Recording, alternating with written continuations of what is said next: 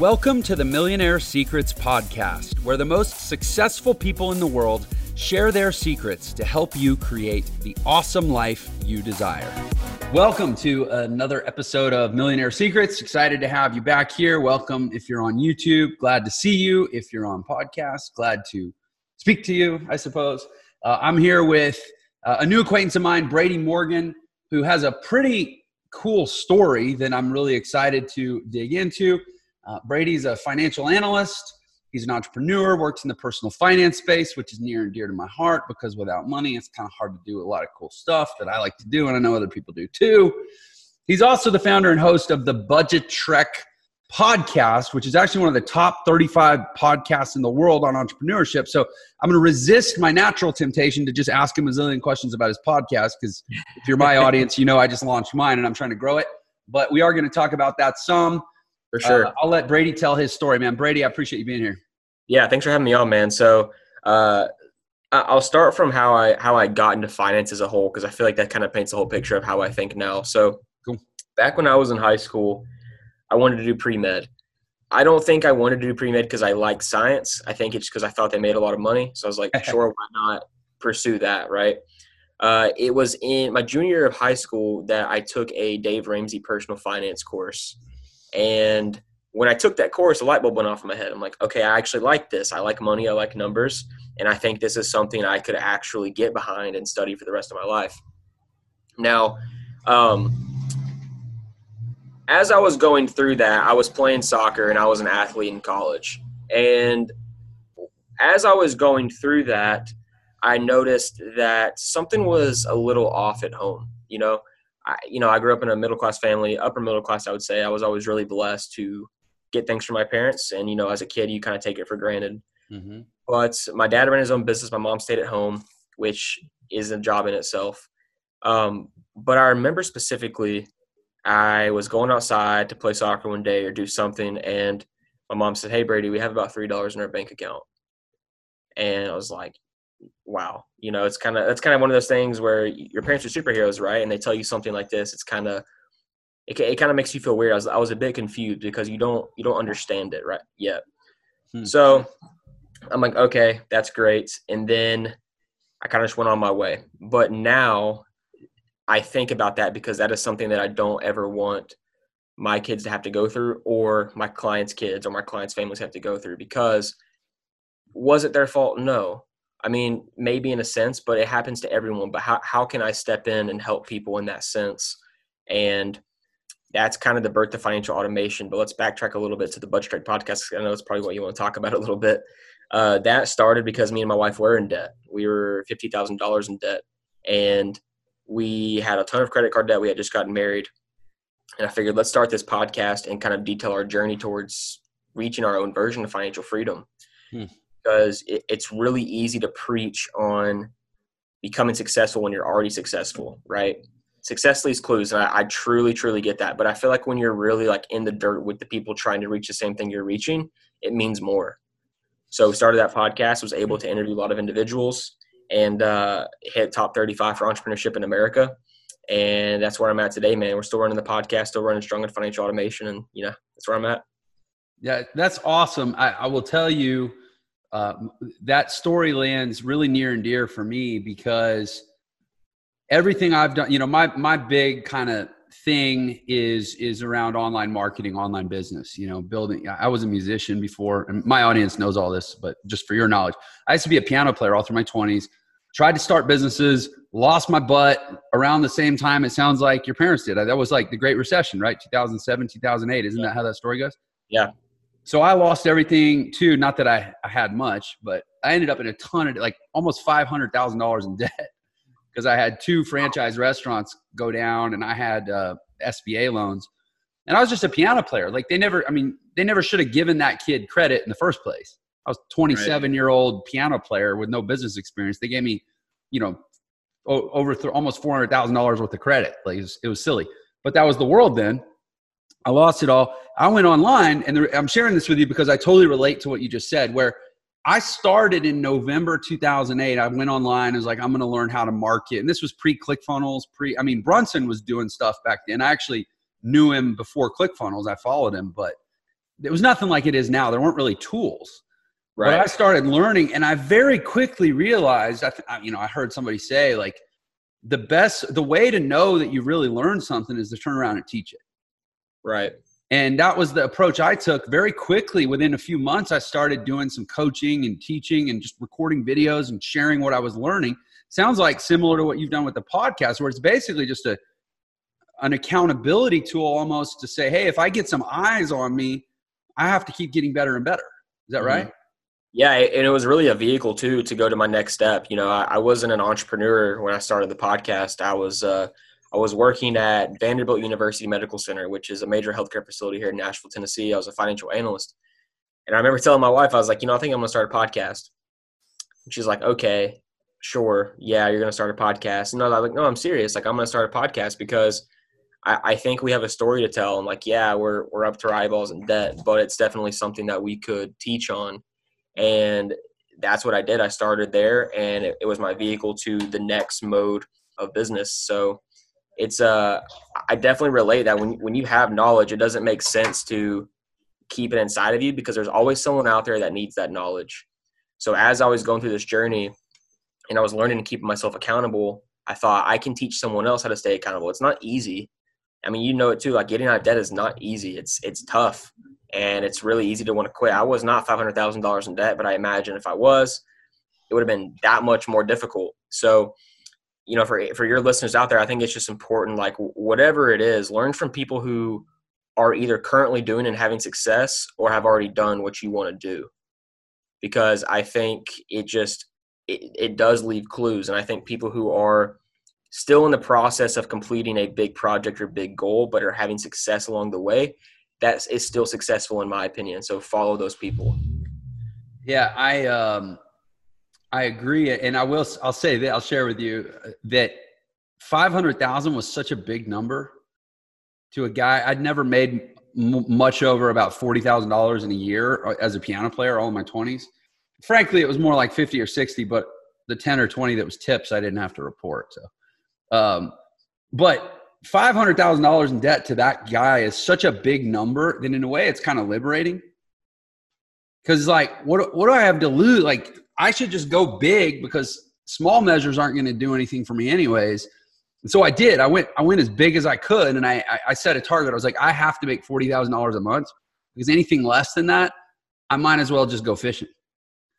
And uh, and so I you know that that was kind of my approach, and I I share that not because I think people should be reckless or because I think people should be, uh, you know, grandiose, but because I think people should. There is it is appropriate, and I, I like that. You, I think you can relate to this to connect risk and reward. And risk doesn't just mean financial risk. Risk can be discomfort. Mm-hmm. It can be, you know, putting yourself out there. It can be vulnerability. It could be a, you know, what would you say? You did finance for a medical Mm-hmm. establishment mm-hmm. deciding to start a podcast to not only yeah.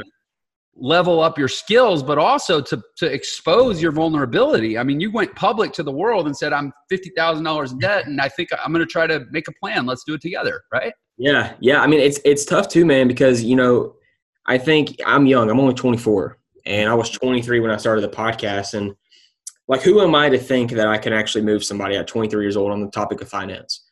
You know, like go find go follow a Dave Ramsey or somebody else. And I think huh. a lot of people have this knowledge and they they get pushed back because they're afraid of what other people are going to think about them actually pushing this knowledge out into the world. And you get to a point where you're just like, I don't care at this point. Like, I have a journey and a story I want to tell, and it's important for me to get it out regardless of what people think. And obviously, people resonated with it, which was good. So I'm thankful for that. And like here we are today, and I'm almost at 100 episodes. I've interviewed really cool people, hit top 35 for entrepreneurship, and people are still messaging me, asking me questions. How do I do this? How do I do that? Because everybody has that fear, and I think when you start, when when you start a podcast or anything about about a topic that's really sensitive, people are gonna listen because they don't want to they don't want to talk about it themselves. So mine was centered around debt and stuff like that. And yeah, the topic now is a little different. We talk more about just like entrepreneurship and struggles in general. But I, I think the core focus is struggles. Like no one wants to talk about struggles nowadays. So if you can, if you have a struggle, create something around it. Put yourself out there. I mean, because people see that and people notice it and people respect it. Well, man, I'll, I'll, I'll, go. I'll go deep into struggle all day long. I love struggle. Struggle, struggle defines you, man. Struggle is just the the weight of the bar as you press up against it to get stronger. Mm-hmm. You know, that's I, exactly. I agree with that. I, uh, I I do think there's a really really important lesson in what you're saying. This is this is what hit me immediately. Is I think a lot of people think that authority is a credential and they're no. waiting until they feel like they have the credential they've got the degree or the the, the letters by their name or whatever authority is a perception mm-hmm. exactly exactly and and just uh, you know i have a i have a friend out in la he's a branding you know expert he works with celebrities and athletes and people that are trying to you know like a lot of athletes that want to get into music for example like mm-hmm. you know, they want to become a rapper or something and his his actual job title is perception architect he helps people architect the way they're perceived in the marketplace. And when you really understand, that's all you, know, you architect your perception in the market, especially in the world we live in now, where people are taking these little tiny bits from social media and whatever you choose to put out there. And that authority is simply a form of perception. Mm. I, I don't care if you're 24, you have more authority in the personal finance space, probably, than my actual actually i was gonna i was gonna say that my cpa except we just switched cpas to the guy that does all the rich dad poor dad stuff so oh, really? he has a lot of authority yeah but probably not him the guy before him who's been doing it 20 years you probably have more authority than him Public, yeah i mean it, in the marketplace terms right and, and it's it, you're right authority is a perception like you see on social media there's these 18 year olds that have eyeballs on them because you know, and yeah, social media, you can perceive that you have more authority than you actually do. I think stats just kind of back that up uh, long term. But yeah, I, I think there there's a lot of people out there who are who are afraid to put themselves out there because they don't think they have the right to do it. Right? You know, why would I put myself out if in marketing if I have no experience? Well, if you're good at it and you're young, who cares? You know, who cares if you're young? Eh, you can still have authority in that space. But I think people it's not so much what people perceive you, but you have to also want it, right? Because I do think people can can I can I can preach authority all day long on social media and through videos and podcasts, but if I'm talking one on one to somebody and I'm not conveying authority and, and confidence, right. then you kind of lose it, right? So I think it's not so much authority, but just confidence in yourself because everyone has a story to tell. Everyone has something they've been through, and you don't know what someone else has been through, right? But I think when you tell your story and you're just real and genuine, someone is going to resonate with it, and you just you just got to do it. Well, and I think you just nailed it. When you tell your story and you're real and authentic, it's here's how because I you know I get this question a lot. You you probably do too, especially as you've evolved into talking about entrepreneurship and business struggles. People want to like, how do I start? How do I make that first step? How do I both internally and externally? How do I push myself? And also, what do I actually do tactically? And it's like the limiting factor I always say is that people don't have, you know, they're not unreasonably optimistic enough. They're not delusionally enthusiastic enough. Like it's a it's an it's not a high probability thing to try to go off the beaten path and do your own thing in this world. Like statistically, it's like starting a restaurant. Like statistically, it's probably not going to work. Oh yeah. So who, so, so who makes it work though? And I always say there's a difference between man-made odds and math-made odds. Mm-hmm. Like if you're playing roulette, no amount of optimism is going to change the odds. Exactly. But when you're betting on yourself, I don't care what the statistics say. I don't care if 90% of businesses close in the first five years because I know myself and I'll outwork them, I'll outlearn them, I'll outlast them. Right. So, as far as I'm concerned, I had 100% from the start. And that was when I was $500,000 in debt. Well, I think too, you know, I think there's important components of it. People, one, they don't believe in themselves, right? right? Or they have the common misconception that all you have to do is work hard, and you're and you will succeed. Mm-hmm. I do believe hard work is part of it, but there's so much more variables that come into play. You have to constantly be educating yourself. You have to be open minded to other opportunities. You do have to have a little bit of luck. But I think when you are seeking all these different things that come into the actual formula for success, you will reach it. So I think one, it starts with just believing yourself. Just start, just do it, because you know the the reason we started financial automation and then I, I was pushed to really start the podcast is Jeff Bezos says, when you're on your deathbed and you're 80, are any of your failures actually going to matter? I'm going to regret not trying, right? So he's right. It doesn't matter. Like I, I could care less if I fail this business or 10 more because on my deathbed, I'm not going to be thinking about that. I could care less. So just try it now. Have optimism. Believe in yourself. But when you do start, it takes more than just hard work. There's a lot of stuff that comes into play. You've got to be really innovative. You've got to be creative. You've got to be strategic. And you've got to continuously just build yourself up. You got to continue to be optimistic. You can't just work hard and be negative about everything. You have to continue to push yourself and believe in yourself because uh, that really does come into play. And, and I don't know if you've seen it, but you know, for instance, with financial automation, started four months ago. Like, yeah, it's hard. It's really hard. And if I just worked hard, I don't think we would be where I'm at today. You you got to be positive. You got to have people around you. You got to continuously educate yourself, etc.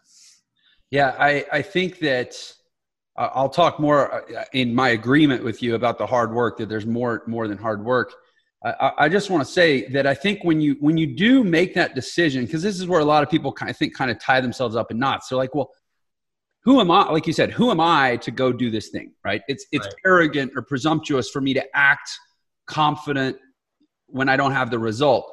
Exactly. The way that you balance that is like, yeah, you have this unreasonable confidence and belief in yourself because, frankly, you know that most people won't, most people actually won't work to their human potential. Most people won't actually be creative because of fear.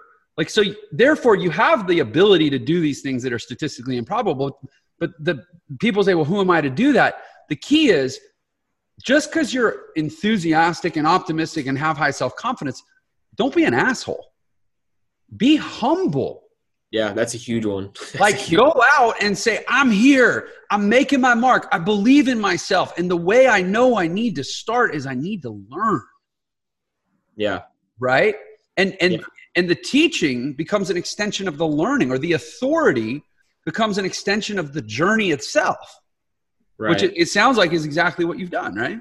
Yeah. I mean, and, and I think for people starting out there, like we started this business and if you were to have talked to me five months ago, I would not know what I know now. If we talk five months from now, I would not know now what I'm going to know then. Mm-hmm. Right. So it's, it's, you're constantly learning. And I think people who think they know it all and think they don't need to enhance their knowledge are the ones that fail. You have to just know what's happening in the marketplace, know what's happening in your industry, your niche, whatever that is, because it's constantly changing. And if you're not, and you think that I'm just going to work hard, it's it's not good enough. You know, everyone nowadays wants the same thing. Everybody wants to be an entrepreneur, start a successful business, be a millionaire, go to the beach every other week. Like that's not everybody wants that. So what are you doing that's different? You can't just work hard. Everybody's working hard.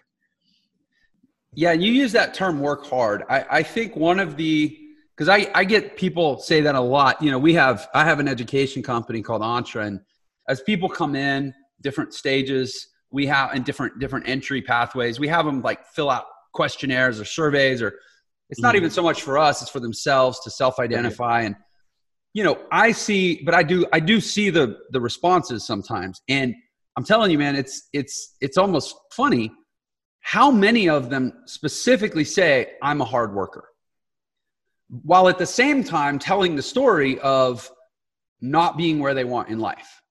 Right. So I think the problem is that we have an overly narrow and static definition in many cases of hard work. There are some people like uh, jackhammering a piece of asphalt. To me, that sounds like impossibly hard work.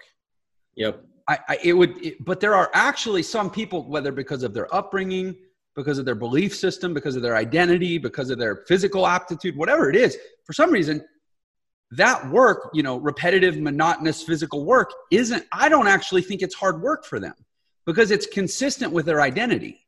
Right. What's the hardest thing for a human being to do isn't a physical task, it's to violate their own identity. It's a good right? point so, so for, for that guy, sitting down with a workbook and and creating a profit and loss statement on his home finances, that might actually be a hundred times harder than jackhammering a piece of asphalt. So when he tells me he's a hard worker because he has a manual job, that's actually a meaningless statement. Right. Because every person has their own definition of hard work. And actually for him, that's not that hard. Because if it if it if it was hard, he would already be a person who naturally challenged, naturally adapted, naturally shifted, and naturally had already made the change because the path he was on wasn't getting him what he says he wants. And he would have changed 10 years ago if right. he actually was the kind of person that did the hard thing for him. Right. And actually, I, the easiest think, thing for him to stay in that job, right? Right. And, and, and I think, you know, the, the underlying foundation of this is people have a, a struggle getting comfortable with being uncomfortable. And I think you become uncomfortable when you, just like you said, violate your identity of what hard work is to you, right? If I am in construction and I'm jackhammering a piece of asphalt, I do that every day. It's not hard for me. But like you said, if I try to go to a profit and loss statement like that, I'm uncomfortable doing that. So it's going to be hard for me because I, it's not that I can't do it. I can, but I have this fear of maybe failing or maybe not being able to finish or maybe where do I even start? You know, I think that's hard. So when people, but however, when people still do those things and they think, well, I'm working hard, I'm good, I'm getting out of my comfort zone, you know, there's still a lot more to it. There's still a lot more to success. Everybody wants the same thing. Everyone is trying to, you know, avoid being comfortable and chasing discomfort because that's where they think growth is.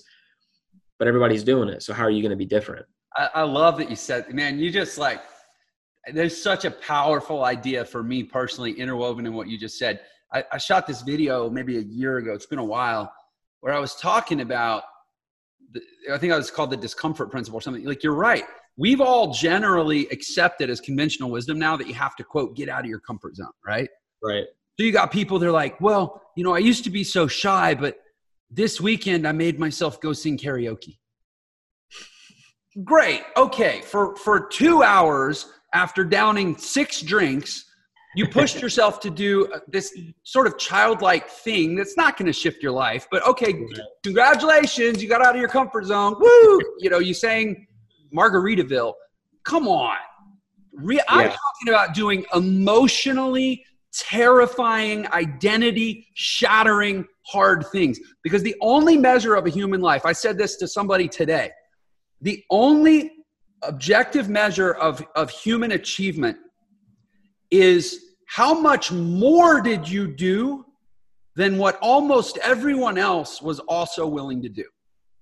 Yeah. So people like, well, I work 40 hours. Great. So does everybody else. People like, well, I, you know, I turned in my stuff on time. Great. So do, you know, not doing that makes you bad, but doing that doesn't make you exceptional. Okay. Right. So, so cap, put a ceiling over what everybody else already does. The 40 hours, the, you know, I burn 2000 calories a day. I exercise 30 minutes, three times a week. Like you can put a ceiling on good and then say, actually, the only thing that actually matters in a world this crowded is everything else you do on top of that. Mm-hmm. And people are like, what? That's not fair. That sounds so hard. It's like what people like, I get up at six. So do most people with jobs. Yeah. I get well, up at three thirty and see how much you get done. Yeah, exactly, man. Right? I, I think I think it's and it's such a cliche thing, but like it really is you versus you. And I was listening to a podcast with John Lee Dumas and Ed Mylett, and he says every single time I, I put a number of, to something I'm going to do, I always try to do one more because it's uncomfortable. Yeah. Right. If I'm doing pull ups and I can only do 15, I'm going to do one more. If he said it, he said if I have 10 Zoom calls, I'm going to do one more. You know, something as simple as that. But it, it's uncomfortable to do things that are outside of your calendar, outside of your to do list. But it's more, right? So it's like, how can I do more today than I did yesterday? And then how can I do to, do more tomorrow than I'm doing today? And I think that people forget that sometimes, and they they give themselves uh, lenience to I guess their progress through life, and they think, you know, I'll get to it. I'll do it. I'll do it next week. I'll do it Monday. And I, I'm still bad at that, right? But I think it's a constant battle until you actually start having that battle with yourself and overcoming that battle. I think you're you're not truly uncomfortable you have to do more than you're comfortable doing. Yeah, I think it's, and, you know, I'm 41. You're, you said you're 24. Mm-hmm. So, I mean, not like I'm the old, you know, let me give you the wisdom, but like I'm 41. And here's the thing, you know, I was, I had my $500,000 collapse at, at 28. or well, I guess 27, but like 28, I was like recovering and trying to get my act mm-hmm. together. So I've been doing this online thing and you know being quote a successful entrepreneur that at least had some results for 13 years. It's not until fall of 2008, eh, sorry, 2018 that I basically had what what literally felt like a nervous breakdown of dissatisfaction for lack of a better term for being an average pussy. Forgive the term, but it was like I realize that I'm doing a very good job of executing a reasonable amount of work. Great. no wonder I'm dissatisfied, man, because most people are. Yeah. And Everybody everything since that, I mean, it was like it was like a schism in my mind, dude. I'm not I'm not gonna like downplay it. Like I went off the rails, and I don't I've never come back, and I don't want to go back. But yeah. since that time, I've you know professionally, it, it, just the whole world has shifted, man. And and and I'm I'm excited for you that you're 24, and you get to have this whole life of of being you know getting it. And I think it's awesome that you're inspiring you know, because frankly, you're talking about personal finance where there's probably a lot of people. I would, I mean, tell me if you experience this. People are like, well, this guy's, you know, this guy's out of his lane. You know, he's 24 years old, trying to tell me about my money. I mean, yeah, you hear that, and it's kind of like, you, you. I mean, you learn to brush it off too, because it's like, well, for every one person that thinks that, ten people ask me a question that they need help with. Hmm. You know, so I, I there's always going to be be people like that. I think in any industry, not just finance. Um, but I think those are people that are probably not truly satisfied with what they're doing. They might feel threatened. Hey, you know, this younger guy is right. in my niche, and I'm kind of threatened that he's going to well, take part of my audience. I mean, like they say, I, have I've heard this from multiple people. You'll never be criticized by someone who's more successful than you. Mm-mm. I mean, they want to help you. About my life, literally, nobody who's at a place that I'm aspiring to be has ever come along and tried to like knock me down. Usually right. they're off the other way. If they see you're working hard, they'll they'll offer a hand up, right? Yeah, yeah. It's it's the truth, man. And I can't tell you how many people when I'll interview them on my podcast. Not saying not everyone I've interviewed is successful because they all are, but you can tell the ones that uh, I guess are humble and really appreciate, you know, not just me, but just the drive, the ambition, and they'll stay on for an extra ten minutes and we'll just chat ask me if I have any questions. Do I need help with anything? Is there any direction I'm needing? And I appreciate that, right? Because I don't know everything in the world. And if I can learn from, you know, people who have achieved what I want to achieve and they're willing to just do it for free, like I, that's who I want to be, right? I want people to ask me for help and I'm just like, yes, which is what I'm doing. But, you know, it's, uh, you're right. People who are more successful than you don't criticize you. They just want to help you. They just they respect the hustle. They they respect the game. So and and that's been my experience too. I mean, when I was a piano player in my twenties, you know, I want I, I wanted money, dude. Like I'm not gonna lie, I wanted money. I wanted success. I wanted freedom. I wanted you know just a blessed life. And I didn't. It was hard. I didn't have it. I was spinning my wheels, do thought thinking I was doing what I was what I love, which was music. But unfortunately, I was falling out of love with it because the life was so hard. Right. I, but I, I was fortunate. I, I actually got to play. I got in with this one lady that booked these private parties. I got to play in the home of at least five that I counted, maybe more different billionaires. Wow. So it's like a billionaire and like six or eight of his friends and me playing piano. So like hanging out in a room that's got a net worth of like 10 billion dollars and just me just playing over in the corner and I'd talk to them and I and like they were they were gracious. I mean, you could tell that they had some walls up because they're used to like people having a, you know, making like a predatory attack on their time or the, or their money. I'm right. sure. So they had they were guarded, but they were very gracious. They were happy to dispense advice. There was no question they wouldn't answer. They were not too good. Right. And, and yeah. you know, yet people who've never actually been around people that successful, I think, have an incorrect supposition very often about how they actually are. Yeah, no, I, I agree with that. And I think people won't truly know how they are until they actually interact with them. Because you're right. You know, every, everyone is going to have barriers up no matter what level of success you have. And some people are really bad at, uh, who are successful that will help you, are really bad at showing that they will help you on social media. It's just part of it. Everyone has a persona they want to portray. But when you get down to it, you know, I wouldn't even say just successful people. Everyone I've interacted with, whether they're below me, the same, or above me, uh, have been helpful. You know, but I think there's always going to be those outliers of people who are dissatisfied with their own growth, and I think that's really what it comes down to. So they're threatened by someone else that's growing at a quicker rate than they are. Hmm. And I think that's a trap that a lot of people fall into, and it's something that I don't want to fall into. I'm not going to say I'm I'm numb to it because I think everyone has the ability to fall into that trap. It's just I think being self-aware that this does business really matter at the end of the day? No. There's more to life than just business. But business is a vehicle to help you live the life of your dreams. Mm. And I think people have their identity in their business. So when their business fails, their life fails, and they criticize people as a result. Yeah, well, I mean, for me at least, that was very well said. I, I appreciate it. Um, so if we could not necessarily switch gears, I think it's all pretty intertwined, but you are a finance authority. um, and and so i'm gonna i'm gonna say uh, not even just for me but really on behalf of my entire audience where you know you deal a lot with i mean financial automation is your your online is it is it software or is it a service? So it's a, it's a service right now and we're developing software. Okay. So you know a, a, hybrid approach. So as of right you know software takes time and it costs a lot of money. So we're kind of at the mercy of our software developers there. But from right now from our consulting perspective what we do is we have a very uh, robust program that houses everything from business strategy, business finance, and personal finance, with okay. a, really a big emphasis on the finance portion. And the reason being is there are so many questions out there about it. So why not just put it in a program so you can reach everyone? Yeah, we can do consulting to do one-off consultations, but that at the end of the day, we're limiting our time.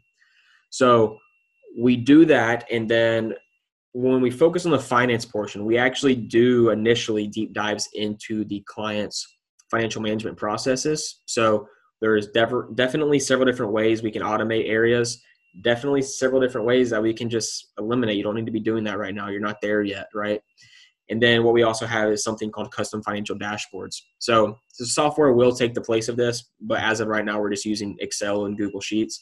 But what I've done is created a spreadsheet that houses everything from sales to expenses to ads to taxes to whatever. So as you as you enter in your data, different KPIs automatically calculate. So you know what's happening. Your taxes automatically calculate. So it's really easy on the end user to just enter their data. They're ingrained in their data every single day, and they just have these KPIs that are actually important for them in their business. So they then have these this financial data to back up strategic decisions that they make within their business.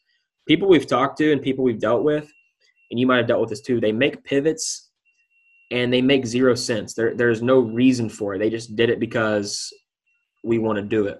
Mm-hmm. So our belief is when you have financial data, when you have KPIs to back up different pivots you make within your business, it makes sense. You have more clarity, you have more confidence. And I think entrepreneurs just want clarity. They want confidence. What are they doing? No one knows what they're doing. There, there's so many different ways you can go, right? right. So that's the finance portion. We started honing in a lot on the automation portion as well because we found that when we want to help our clients reach financial freedom, initially it was just focusing on the money and finance portion, but time is a really integral part of that formula. So, how can we implement things that help them get more of their time back, whether that's to spend on other revenue generating activities? Maybe they want to start another business venture. Maybe they have a hobby that they haven't spent much time on because they've been so busy. Maybe they're having a kid on the way. Maybe they want to spend time with friends, whatever that is.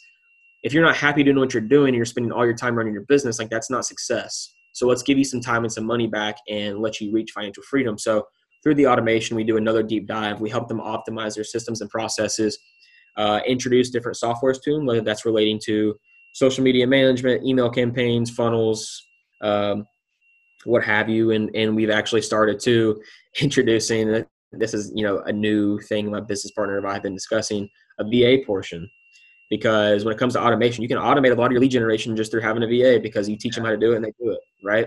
So at the end of the day, we at financial automation want to do whatever it takes to help you keep more of your money help you make more money and help you have more time. Because that is ultimately the formula for financial freedom. And i think entrepreneurs start nowadays and they think they have to work 100 hours a week to make you know to put food on the table. And yes that might be true at first. You're going to have to work long nights. It's, it's part of it. Anyone who tells you that you can work a four hour work week from the beginning is not, don't listen to them because right. there's more to it. But you can work hard in those few weeks setting up these systems to help you work less in the future so that you can focus more time on whatever you want and still make the same amount of money, if not more. So that's the basis of financial automation. We are developing a software that is going to house accounting, finance, and merchant processing solutions all in one. And we're actually discussing right now adding a different component to it as well, to where you're not only tracking KPIs related to finance and the money within your business, but tracking KPIs related to everything. Be able to integrate emails, funnels, social media, lead generation, CRM, whatever that is. So instead of having to go to all these different websites to track different KPIs, it's all in one place, and so is your money. So is your service and ultimately your software is it specifically tailored for entrepreneurs and business owners or is it also applicable for people that operate with let's call it more of like a steady state income from a job i would say more entrepreneurs and business owners okay. because the reason being they do have more control over what they can do within their business right if i'm a business owner and entrepreneur i have the ability to employ a va if i want to or employ right. a new financial management system if i want to Whereas if you work with someone who just has a steady state income and they work for someone else, they're not a decision maker at that. And it's like, well, yes, we can help you in your business, but we need to get to whoever's running that business first. You know, I'm glad you said that because it, it you know, I, I, I have a lot of these conversations with entrepreneurs. I mean, technically, uh, my my show is not limited to entrepreneurs. It's Millionaire Secrets, right? It's just people that right. have been wildly successful that usually whether they they own their business or not they have an entrepreneurial quality about them. You know there's there's this new term intrapreneur, right. People that are entrepreneurial within a within a larger structure. Right. same deal though. But you know we often the question comes up or the discussion of like is everybody cut out to be an entrepreneur? Should everybody own a business? Are there some people that just shouldn't by nature? And and i don't know that i have the answer. I think there are some qualitative and potentially quantitative benefits for anyone to own a business, even if it's on the mm-hmm. side. Right. But and and but first and foremost, it's because of what you just said. But it's a two, it's a I guess a double edged sword. The worst, the reason not to own a business is because it makes the financial aspect of your life harder. Let's let's say that's a reason not to own a business. Like when you take control of your income, it's a lot easier to screw up your income Exactly. It's on you at that point.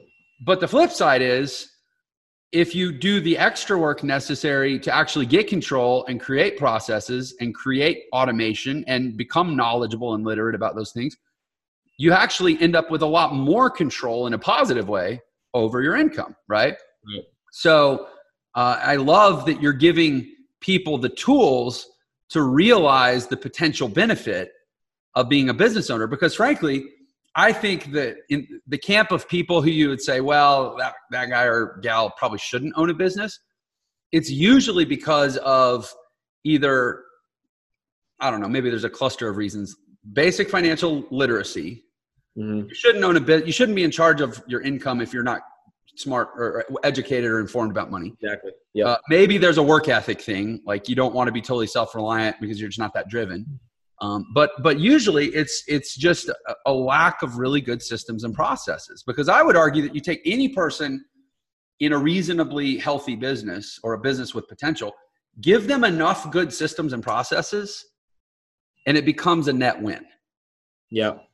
Well, I think too, you know, I think there's two different sides to the steady state income, and steady state might be kind of a gray term for this. Say right. you're a real estate agent or you're a salesperson you could absolutely use what we use, right? Yeah, Again, yeah. probably regulations around that dependent upon industry, like financial advisors, you can't get a VA. Right. Just regulations around that. However, if you are an analyst at an investment bank, yeah, there's probably no need for you to use this unless you are running a business on the side. Mm-hmm. You're right. There are entrepreneurs within businesses. And I'm not going to say that they're only people on commission doing sales. There's plenty of entrepreneurs that are on salary and doing analysts and doing analysis work. However, do they could they have an actual benefit from using financial automation? Probably not. But I believe that everyone who is in charge of their income, whether that's in sales or running your own business, 100% you can. you can use us. And at the end of the day, I think you know this whole start this whole thing started budget trek and all, but people don't know how to manage their money. People have no clue, right? And there's so much noise out there with how to do it. Dave Ramsey's telling you to save a thousand dollars, and I personally think it's not enough. And when we were paying off our debt, we didn't have a thousand dollar emergency fund. Our credit card was our, our credit cards were our emergency fund. You know, you're kind of taking that bet on yourself, but I'm thinking if I have an emergency, a thousand dollars is not enough. I'll just use a credit card. Right. So people are thinking, do I listen to Brady? Do I listen to Dave Ramsey? It's two completely different perspectives. At the end of the day, whatever works for you works for you, but you have to find out what works for you first. Or do, and, or do I listen to Robert Kiyosaki, who's going to tell me to go potentially take on way more debt, right? Exactly, exactly. You know, and it just depends. Like, what are you comfortable with? What is your risk level? And if you have a very low risk tolerance, then follow Dave Ramsey. That's what he's there for. Because the majority of people, I would say, don't know what they're doing with money and don't know where to start. He, that's a great place to start. If you're like, hey, I want more out of life, I don't just want to get out of debt in 15 years by doing the Dave Ramsey plan. It's like, then follow me. Your credit card, your emergency fund. Just be super aggressive. Live on nothing for a few months. You know, that's that's the plan, right? But I think where people need to start is, you know, ask yourself, where am I at when it comes to financial literacy? Do I know anything about money other than I make a paycheck every two weeks? Because there's so much more to it. And I think people just neglect it, maybe a fear of not knowing and unco- maybe a discomfort, or maybe they just don't care. But I hope that if I can't help you through my business, I hope my content and my podcast can help you understand the money within your life and your business, whether you work with me or not. I feel like there's a little bit of a uh, what would the word be?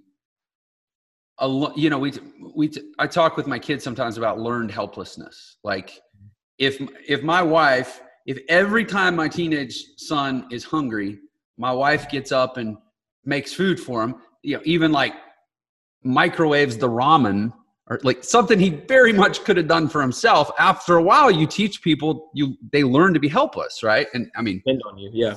And and I feel like many of us have a learned helplessness around money because during the time in our life when we were supposed to be learning all the things that matter, i.e., school, it's this glaring omission. So it's almost like by not teaching it, they're actually teaching it in a way that says you can't control this therefore we're not going to teach this. Exactly. You're just subject to the system right? Yeah. so you're 24 i mean you weren't you were in school not too long ago. You, you actually mentioned you took a dave ramsey course in high school. Was that part of school or is that something you did on the side? It was part of school but it's still not enough. It's a workbook that you fill in the blanks and watch his videos right but how am i applying this to my own life like yeah it's great that someone saved a thousand dollars but why am I not keeping track of my own finance? I think people, yeah, yeah. You, yeah, you're you might be learning about someone else's finance, whether that's through a personal finance class or just a finance class in college or whatever. But when you start to really understand your own money, it's way different. It's way different. Understanding is way different because decisions you make through a textbook or a workbook don't affect you. When you make decisions right. for yourself, it affects you either in a positive or negative way, and you learn either way. That's how you actually learn is through experience. And unfortunately, they don't teach that in school.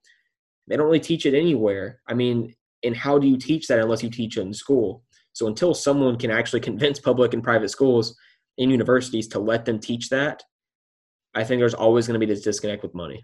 Well, and the and the real for me, the real education around money education is actually you learn more you learn as much or more about yourself mm-hmm. as you do about money. You know, listen, I, I can teach somebody history all day long.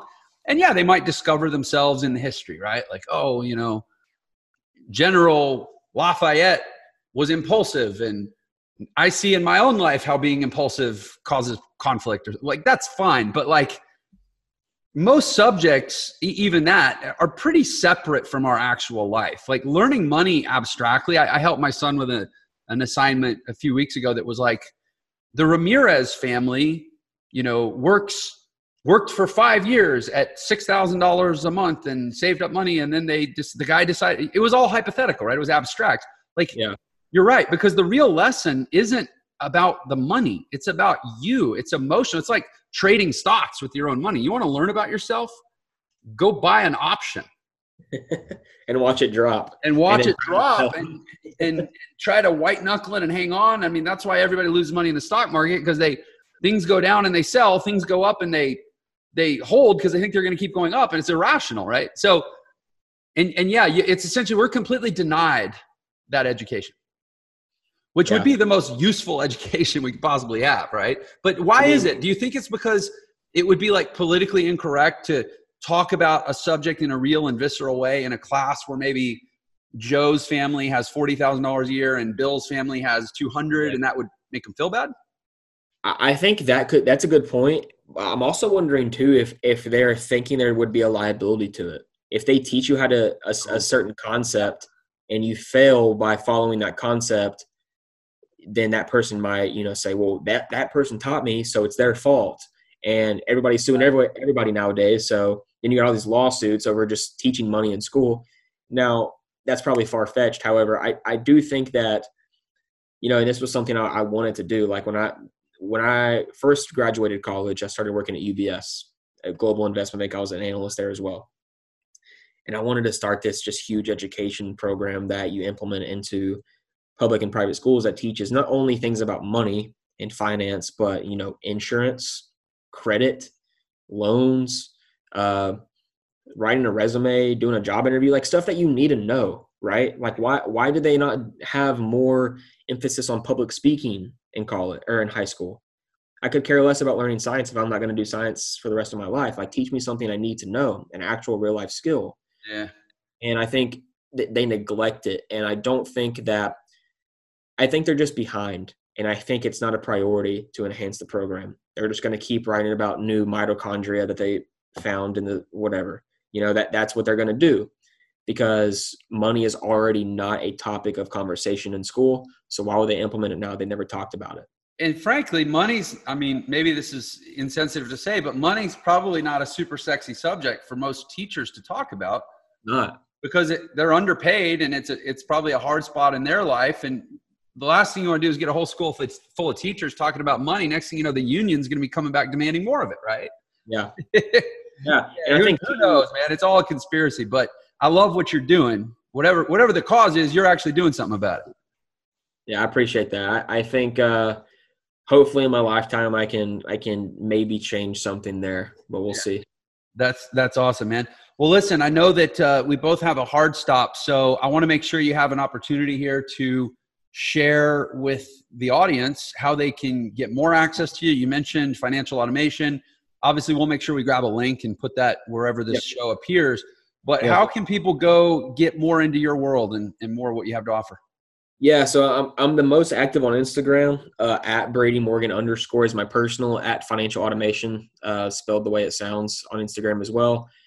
www.financialautomation.co is our website. I know you're going to include a link there. I also have a podcast called Budget Trek, um, where we do the same thing. We just interview people and talk about life and struggles and money and all sorts of fun stuff related to it makes perfect sense. The track, yeah. Trek the journey, yeah. So that's where you can find me. I'm kind of on Facebook, kind of on LinkedIn, but I'm I'm I'm more on Instagram. So uh, if you do have a question, if your audience has a question about anything money related or entrepreneur related, or I just want to ask about my life, feel free to DM me. I answer all my DMs. So that's awesome. I know from both YouTube data and just anecdotally from my DMs, we actually have I have a lot of both, you know, high school, even middle down to, I've had people reach out to me, they're like 12 years old. So there's a lot of like teens and 20 somethings listening to this. I think you're going to be really inspirational for them, man. Yeah, I hope so, man. I hope so. Cool. Well, thanks so much for, for hopping on the show here. It's been a lot of fun and I, uh, I'm sure we'll have occasion to chat again. I look forward to that. Awesome. Appreciate it, Jeff. Of course. You just finished this episode of the Millionaire Secrets podcast. Thanks for listening. If you enjoyed the show, please like and share this episode and do leave us a review. Let us know how we impacted you today.